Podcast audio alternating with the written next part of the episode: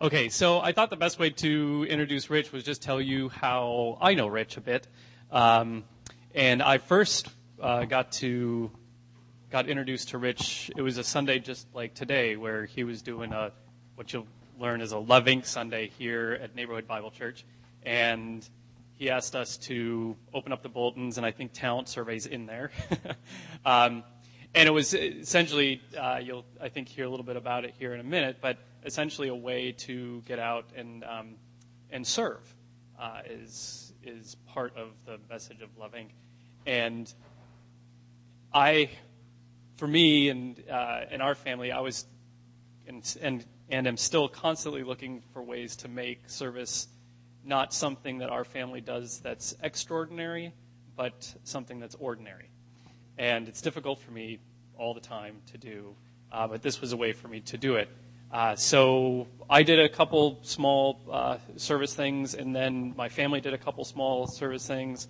It's been a way for me to connect with my parents to do some uh, service together, which has been great, as well as some friends uh, that I've had an opportunity to involve that way. And then through all of this, I've gotten to know Rich uh, a little bit better, mostly um, as a fellow believer in Christ. Uh, but also a member of this church as well as uh, director of Love Inc. So it's been very meaningful for me as Rich's ministry has helped my, me and my family uh, uh, to serve. And it was uh, interesting to me last couple Sundays ago when Dave had the, the cups, you know, Starbucks cups, and uh, how progressing through that uh, some maturity in your faith and living out your faith. That, that as as Dave was saying that, it was just so evident to me that I think Holy Spirit is working in this amongst this body of believers to bring Rich to us and give us this way to uh, to carry out our faith through service. Um, so I, I, wholeheartedly believe in the ministry that uh, Rich has dedicated himself to, and that his family is behind, and this congregation is behind, and uh, I think he's got a good message and plan for us. So, welcome Rich with me.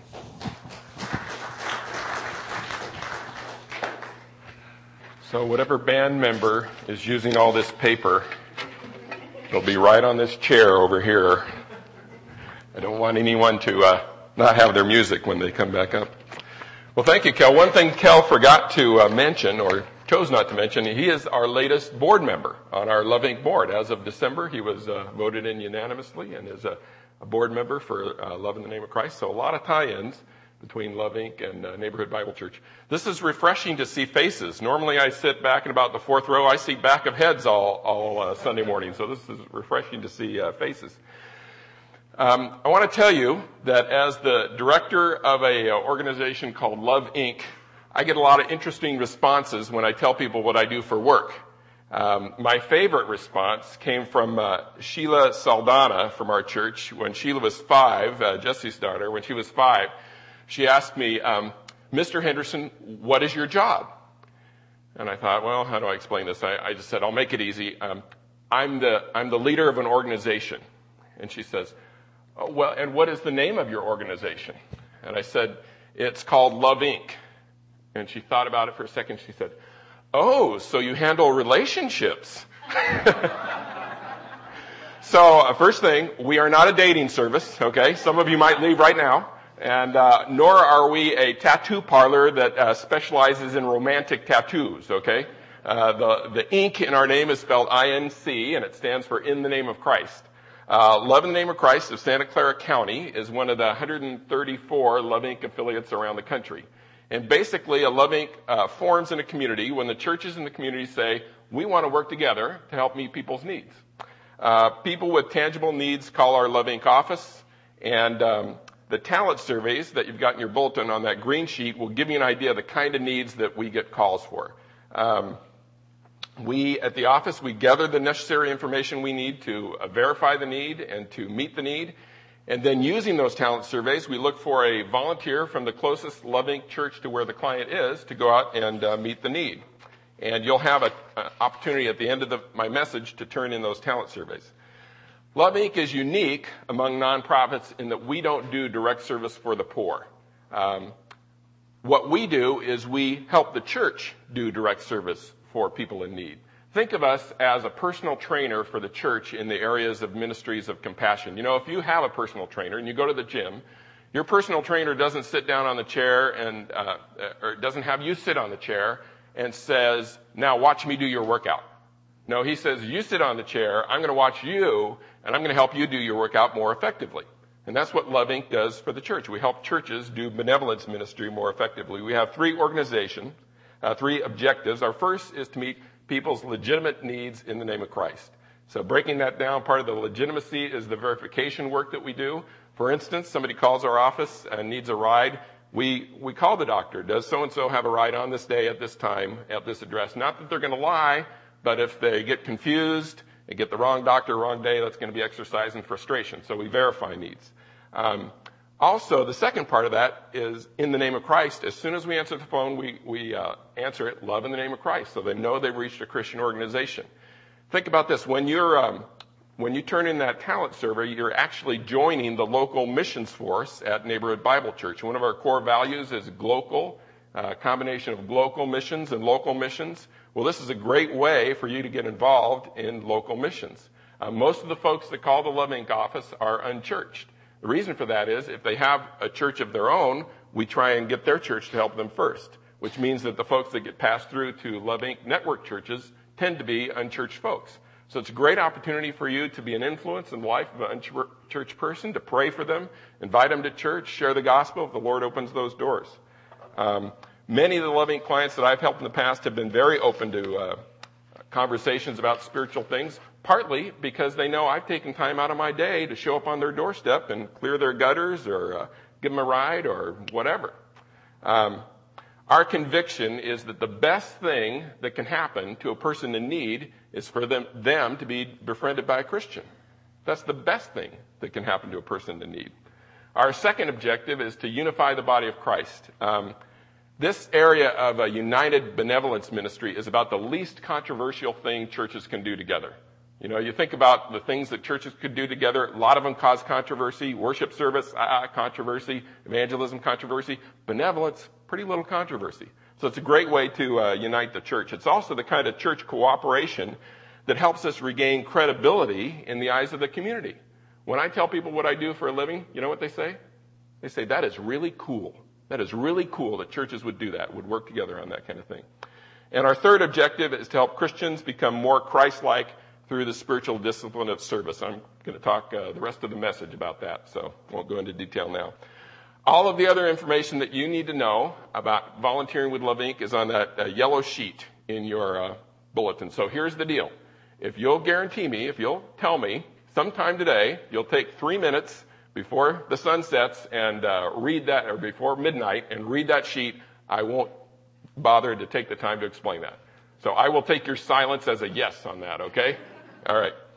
So, this is now the third Sunday of uh, 2007, and so I have a question for you. How are you doing on growing in holiness this year?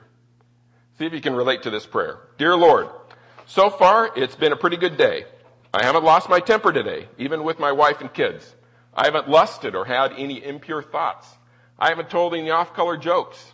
I haven't driven over the speed limit or broken any other laws. I haven't envied the success of others today. I haven't slandered anyone or passed on any juicy gossip.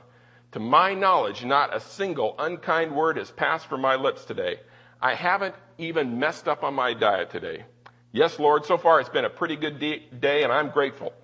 But in just a few minutes, I'm going to get out of bed. And then things are going to go, get a whole lot harder. Can you relate to that? As, as far as I, as long as I'm asleep, I do pretty well sin wise, but when I wake up and get going, that's when the struggles start. Um, so this morning I want to talk to you about what the Bible says about how to live a holy life. How do you actually live so that at the end of 2009 you're more like Jesus than you are this third Sunday in January? Um, turn with me in your Bibles, or it's going to be on the screen if you want. Um, Galatians chapter 5, verse 16. Galatians chapter 5, verse 16.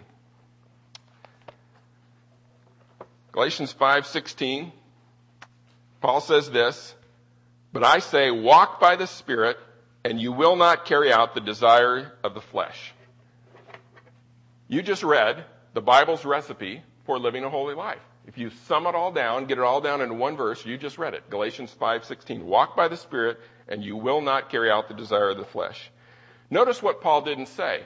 Paul didn't say, if you want to live a holy life, try harder. Um, as though through our own willpower we could live a holy life. Another thing he didn't say is if you want to live a holy life, just do the best you can. You know why he didn't say that? Because when you do the best you can, it's a miserable failure, right? Unless you're saved today, you know that when you try and live the best life you can on your own without God's help, it's a miserable disaster. Um, Paul says the way to overcome the pull of our sin nature is to walk by the Spirit. That word uh, walk there denotes our conduct of life. It, it talks about moving forward, making progress, going from where you are now to where God wants you to be. And it's in the present tense. It, it says, keep on walking, literally, uh, by the Spirit. Uh, for this next part, I need a volunteer from the congregation. Dave, I see that hand. Come on up. This is, uh, this is payback. This is payback for all the times Dave has picked volunteers that didn't volunteer. Okay? So, uh, Dave, come on up. And I want you to share with the congregation what is your greatest sin that you've ever committed. No, no, no. Okay. I got a list. All right, come on up. We'll go up here so we have a little more room. So that uh, that expression, "walk by the Spirit," I used to think it meant uh, this. So let's pretend I'm the Holy Spirit and you're the Christian. Okay. I used to think it meant proximity.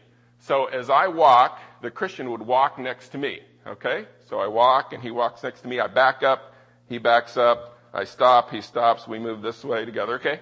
I used to think that's what it meant to walk by the Holy Spirit, walk in close proximity, walk closely to the Holy Spirit. And there's certainly truth to that. You know, you do need to walk closely to the Holy Spirit. But here's the problem with this uh, illustration. Let's go ahead and walk. Okay, now if I stop, he has the ability to keep walking on his own, right? So you get the idea that you can make progress on your own without the Holy Spirit. I think that little word by there is not talking about proximity, but uh, for lack of a better word, instrumentality. Walk by means of the Holy Spirit. So come on back, and we're going to change the illustration. This time, uh, you're weak. You're really weak, okay? So you can't stand uh, on your own. And you're blind, so you can't see anything, all right? And you got two bad legs. So if you try to walk, you'd be in bad trouble. Now, this is what it means. The only way he's going to make any progress is to lean totally on the Holy Spirit, okay? So as soon as he lets go of the Holy Spirit, look what happens. Go ahead. You fall down to the ground. Okay, let's let's give Dave a hand for uh, for volunteering. I think that's really a better picture of what it means to walk by the Spirit. You need to walk in moment by moment dependence on the Holy Spirit for strength, for guidance, for everything. The moment you take a step on your own, uh, you're in trouble. Paul says this too. Uh, look at the rest of the verse. He says, uh, "Walk by the Spirit, and you will not carry out the desire of the flesh." The idea there is you absolutely, positively will not carry out the desires of the flesh. You know that just makes sense, doesn't it? If the Holy Spirit uh, is the, is the third person of the Trinity, and if you're walking in moment by moment dependence on Him, you're not going to sin. You, will live a holy life if you're walking that way. Uh, you will not carry out the desires of, of your sin nature. So, if that's right, if the key to living a holy life is walk by the Spirit, how do you do that? How do you walk by the Spirit? Turn, uh, one of the most helpful passages I've read on this is Romans chapter 8, verses 3 through 6. So, uh, either turn there or it'll be on the screen. Either one. Uh, Romans chapter 8, verses 3 through 6. Paul says, For what the law could not do, weak as it was through the flesh, God did sending his own son in the likeness of sinful flesh, and as an offering for sin, he condemned sin in the flesh, in order that the requirement of the law might be fulfilled in us, who do not walk according to the flesh, but according to the Spirit. So he's talking about the same thing, walking according to the Spirit, okay?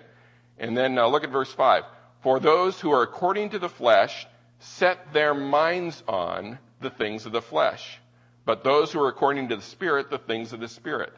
For the mindset on the flesh is death, but the mindset on the spirit is life and peace. So did you catch what he said was the secret to walking by the Spirit? What we set our minds on. Those who walk by the Spirit set their minds on the things of the Spirit. Um, one uh, scholar I read said, said that that phrase, set their minds on, denotes the whole actions of the affections and the will as well as of the reason. So your heart, your mind, your will, it's all set on the things of the Spirit. And you think about it, that just makes sense, right?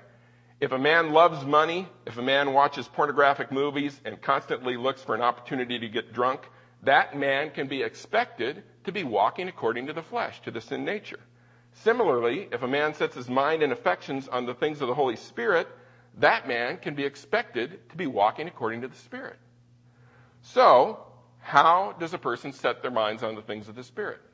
Well, we set our minds on the things of the Spirit by what's become known as the spiritual disciplines.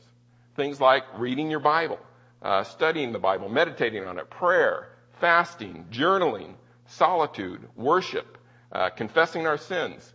If you want to read an excellent book on that topic, uh, I'd recommend the book that the men's uh, group went through, uh, Celebration of Discipline by Richard Foster. Great book on the uh, spiritual disciplines. And many of the seed thoughts that came from this sermon came out of his chapter on service in that book.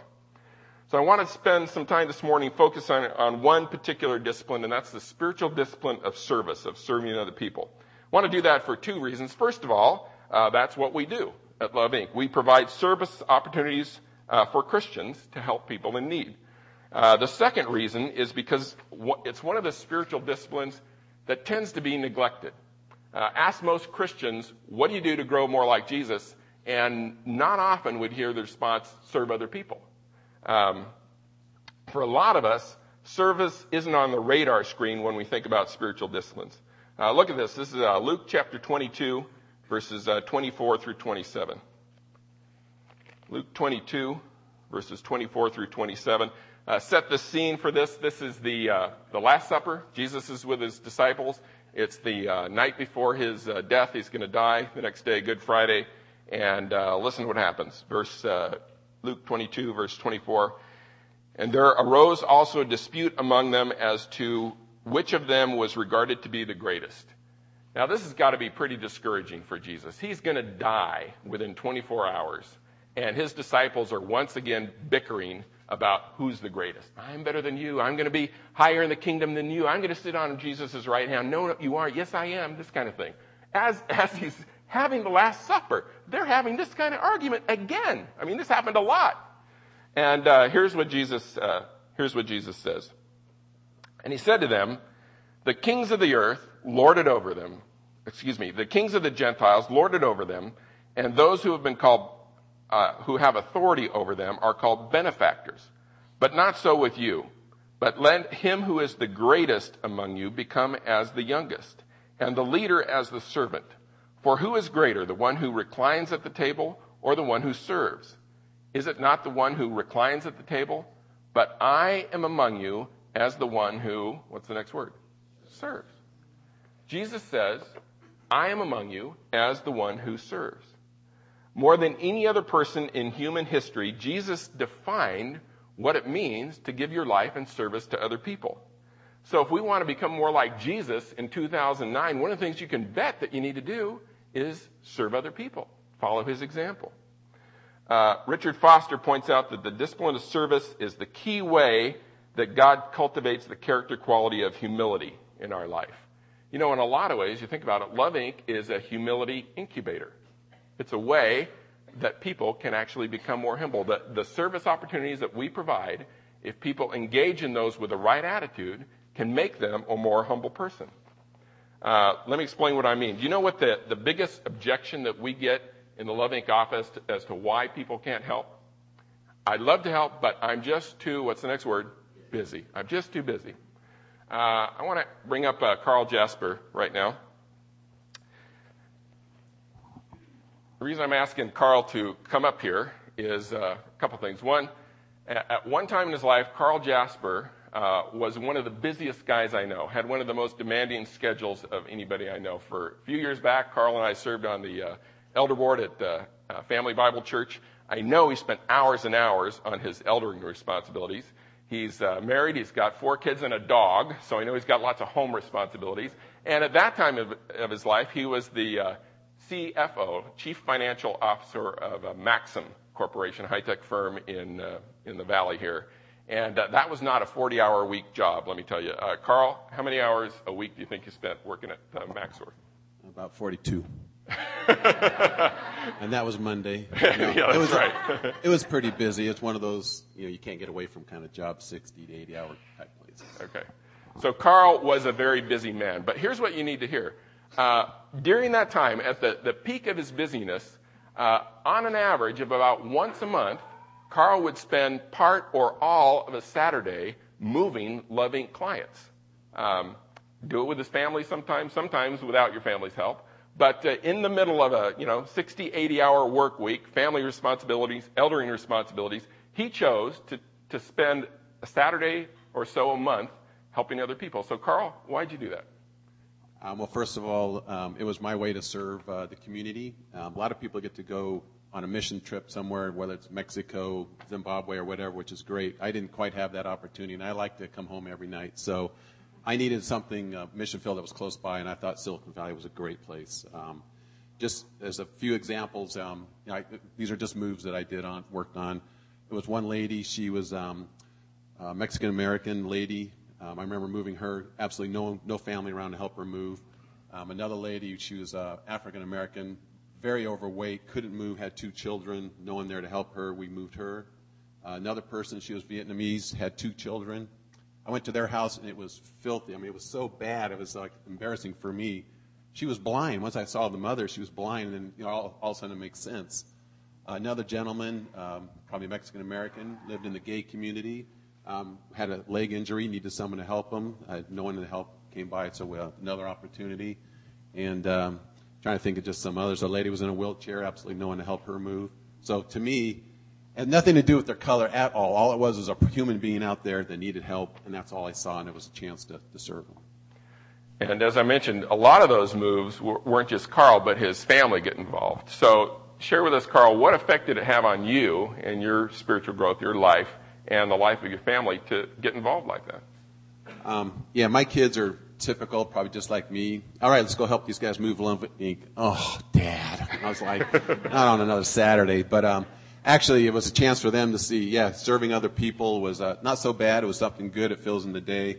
And uh, sacrificing a little bit is something that you should probably, like I say, it's an ordinary part of your life, not an extraordinary. So actually, I think they did pretty well for being young. They didn't regret it. They really didn't give me that much of a hard time. And I couldn't say no any because I'm their dad. So. All right. Great. Thank you, Carl, very much.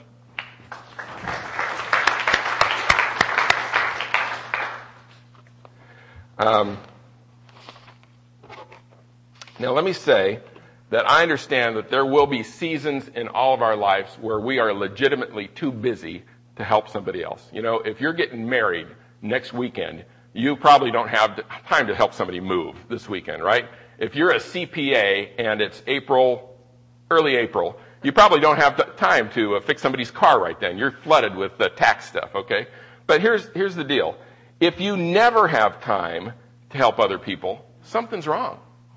Uh, it might be pride. It might be my time is too valuable to spend helping other people. It might be selfishness. You know, my weekends and my evenings are the only time that I have to my, uh, myself, my only free time. Might be just plain old laziness. I don't want to help other people.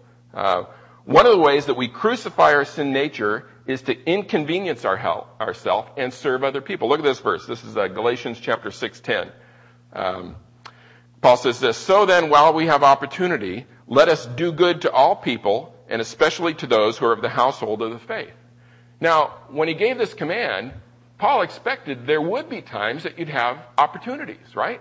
I mean, why would he give us such a command like this if he thought no Christians will ever have those kind of opportunities? Um, uh, if you never have opportunity to do good to other people, something's wrong. I want to challenge you with this thought. A study of the New Testament uh, shows that a regular habit of serving the needs of others is normal for Christians. It's expected. What would be abnormal, according to the New Testament, would be to find a follower of Christ who normally didn't serve other people. Now, I bring that up because that is totally countercultural, right? I mean, if you, if a person develops the habit of regularly serving other people today, they print their story in the Mercury News. I mean, that is a big deal. Most folks in Silicon Valley feel like, hey, if I, if I give a donation once a year to the March of Dimes, I've done my part. You know, and if around Christmas time I, I go down and I soup, serve a soup at the soup kitchen, man, I am above average. And the pathetic thing is they may be above average. All right? Uh, I would submit to you that a lot a lot that passes for compassion in our culture is really self-serving. I want to help because I want to get a warm feeling from it and I want to feel good about myself.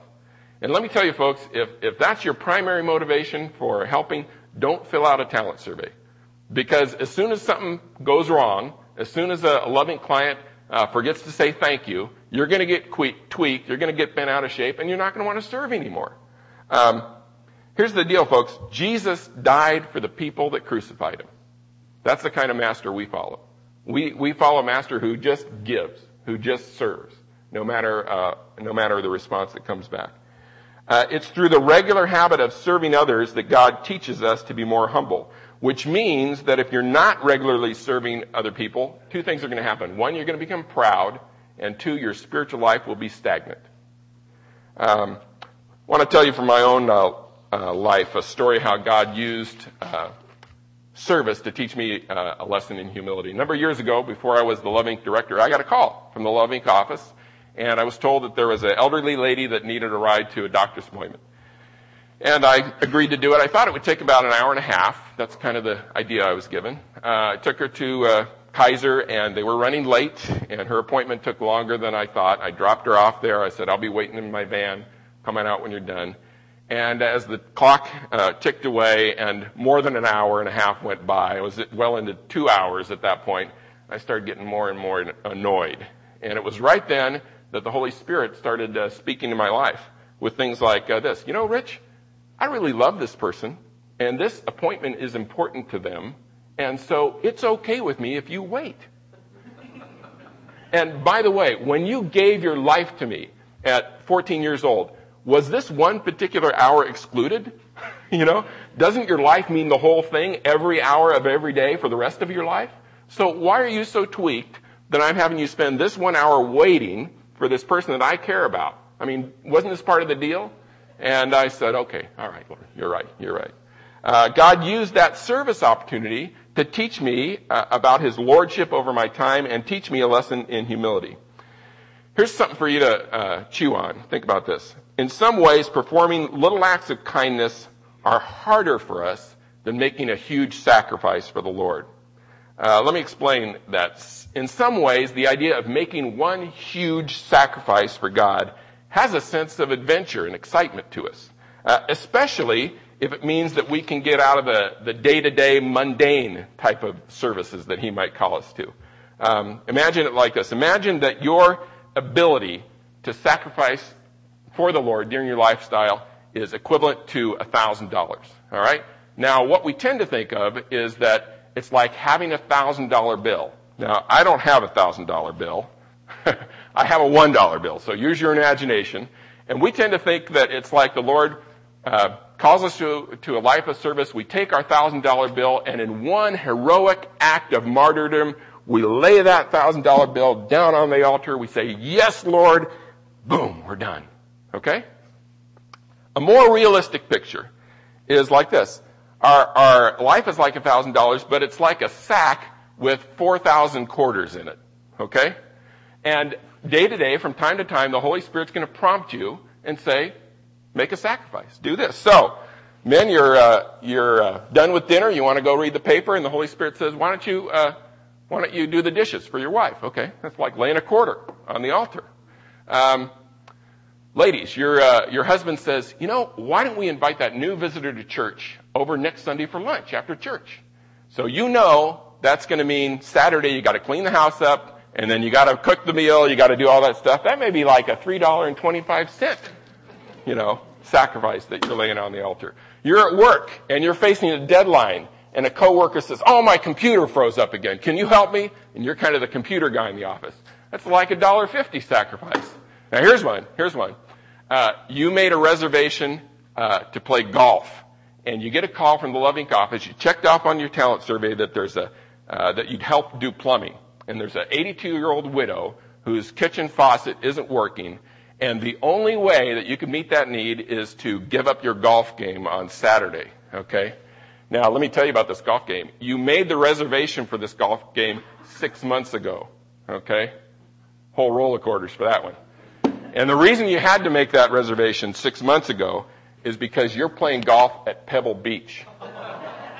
Another roll of quarters, okay? And and uh, here's the other here's the kicker. You made the reservation at Pebble Beach because it's Pebble Beach. You had to put down a hundred dollar deposit just to reserve your tee time. That's pretty close to martyrdom, actually, right there, isn't it? Okay. But I mean, isn't that more like what the Holy Spirit's more likely to do in your life? You know, day to day, tap you on the shoulder. Why don't you serve? Why don't you do this? Why don't you do this? Um,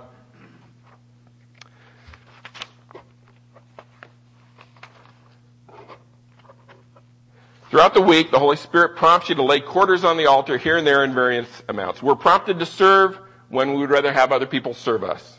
We're prompted to be helpful when we'd rather be lazy. We're prompted to yield to other people's preferences when we'd rather insist on our own way. Richard Foster in his book calls this the many little deaths of going beyond ourselves. And it's exactly the way that the Holy Spirit uh, cultivates the virtue of humility in our life and makes us more like Jesus. Now, folks, here's the deal. If you really want to crucify your pride, try this. Do an act of service for someone and don't tell anybody about it. I've had the Lord call me to secrecy before about acts of service. And let me tell you, I just hate that. I hate that. Because I want, when I do something good, I want to tell people. At the very least, I want to tell my wife, you know, to convince her what a great guy she married. But, uh, but sometimes the Holy Spirit says, Rich, let's just keep this between you and me. And, oh, I just hate that. But you know what's happening? It's crucifying the flesh, right? And it's cultivating humility. Um, I have a weird, kind of quirky thing that I do.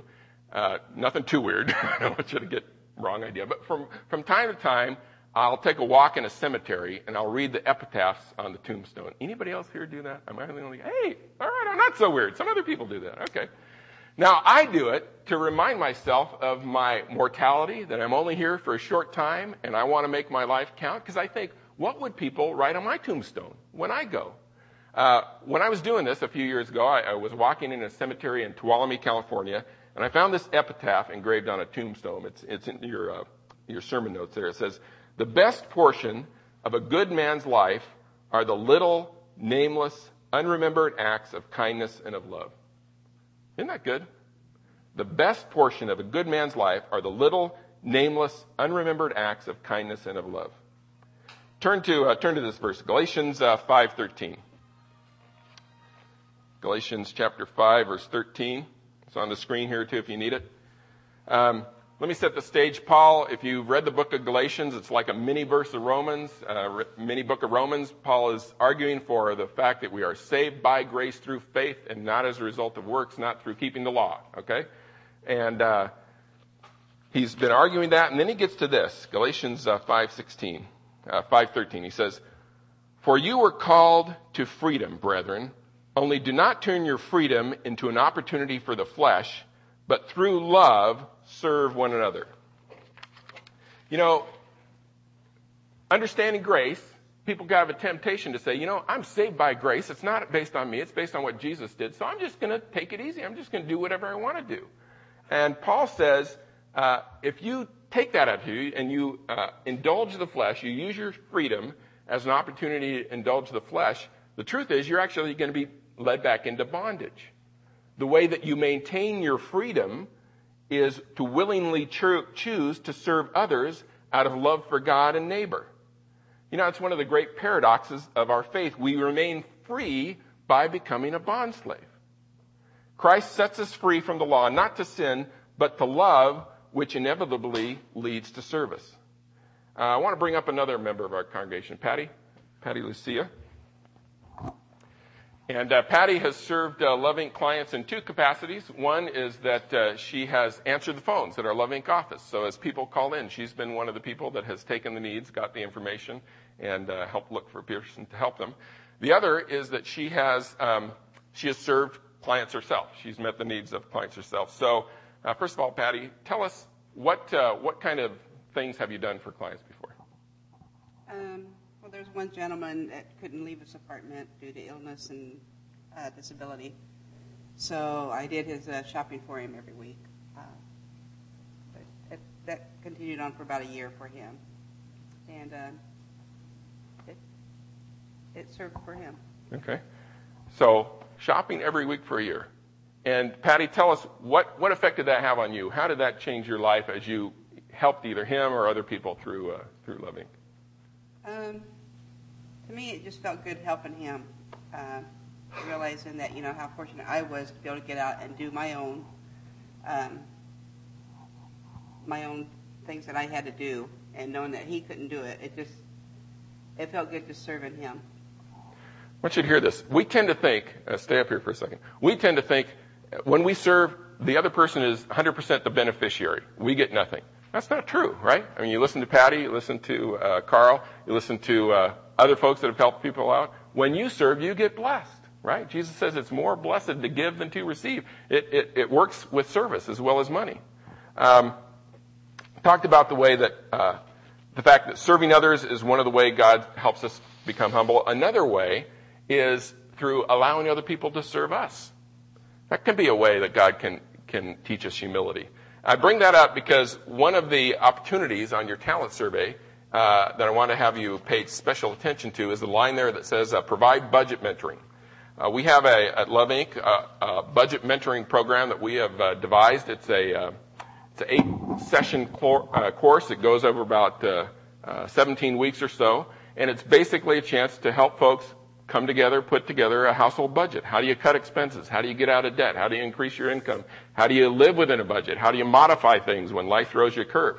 Um, now, there's two reasons I bring this up. Some of you here may already budget, and you know how to do this. You could be a blessing to someone else. So if you're, if that's the condition that you're in, please check that box on your talent survey if you're willing to serve in that way. The other reason I bring it up is there might be some of you here that could use that kind of help. Maybe you need to take a step of humility and say, you know, I could use somebody to help me with my finances. Uh, Patty is a graduate of our budget mentoring program, and uh, she took it in the spring of 2008. And Patty, just share with us what effect did that have on you to go through that budget mentoring program? Um, actually, when I went through it, I thought I was doing pretty good um, on my budget, and I found out I wasn't. so it did help me uh, find a lot of ways to cut back on things. Um, you know, change things that might save money, different ways to look at saving money. Um, I just, I encourage anybody to go through it because it was well worth it. And I'm still learning from it and learning things to cut back on things.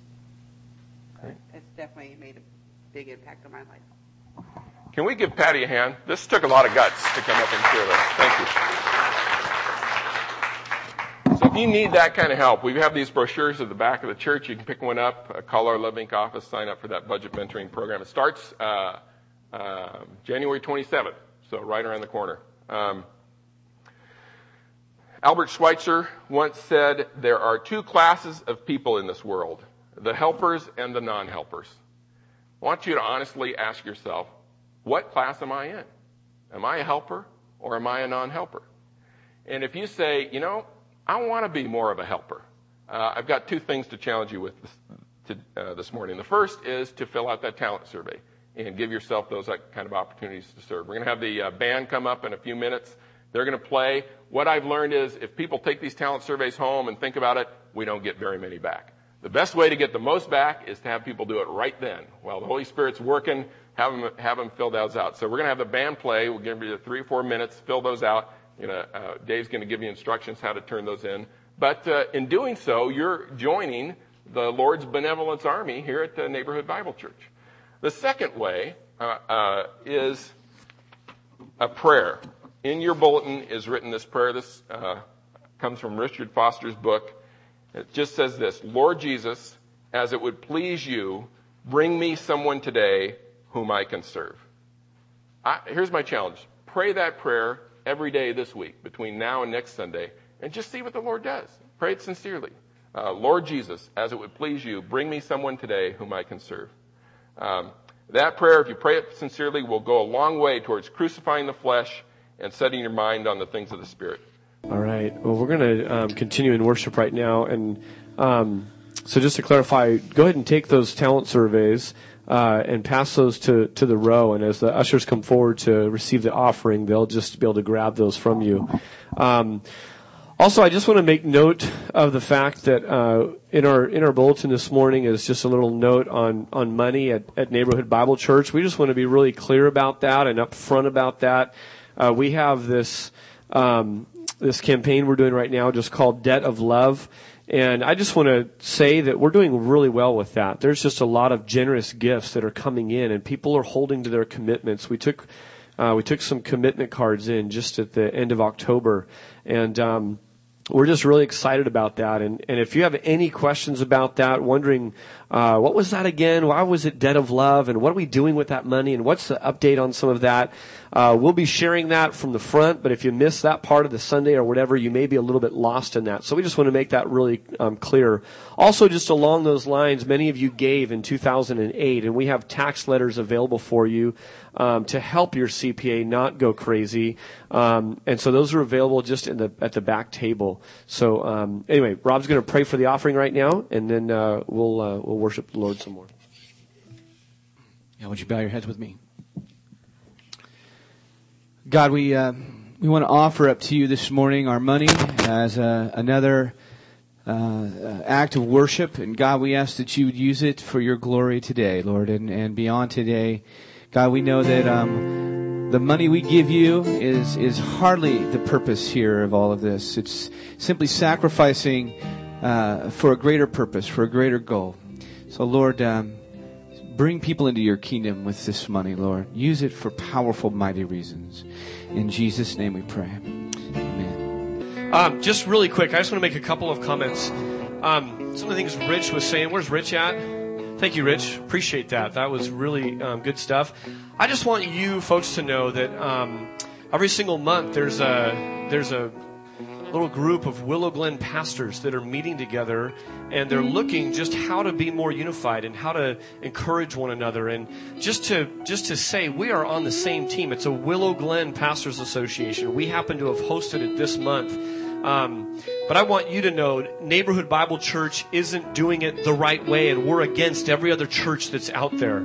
Um, Rich said it really well that one of the reasons that we're really excited as an elder board about love in the name of Christ is that it's something that we as Christians who follow Jesus can just agree on and say, yes, there's something just right about that. We know the Lord would be involved in this.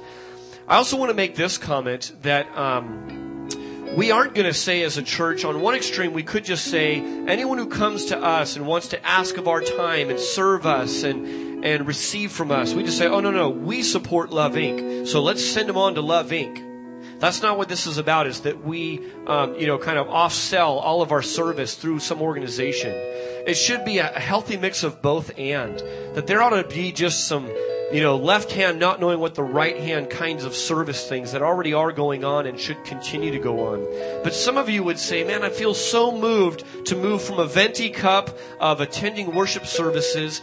Uh, I'm in a community group. I, I really want to start serving. How can I do that? I see other people, but there's no way I could do some of the things that this family does. And I'd never dream up that ministry.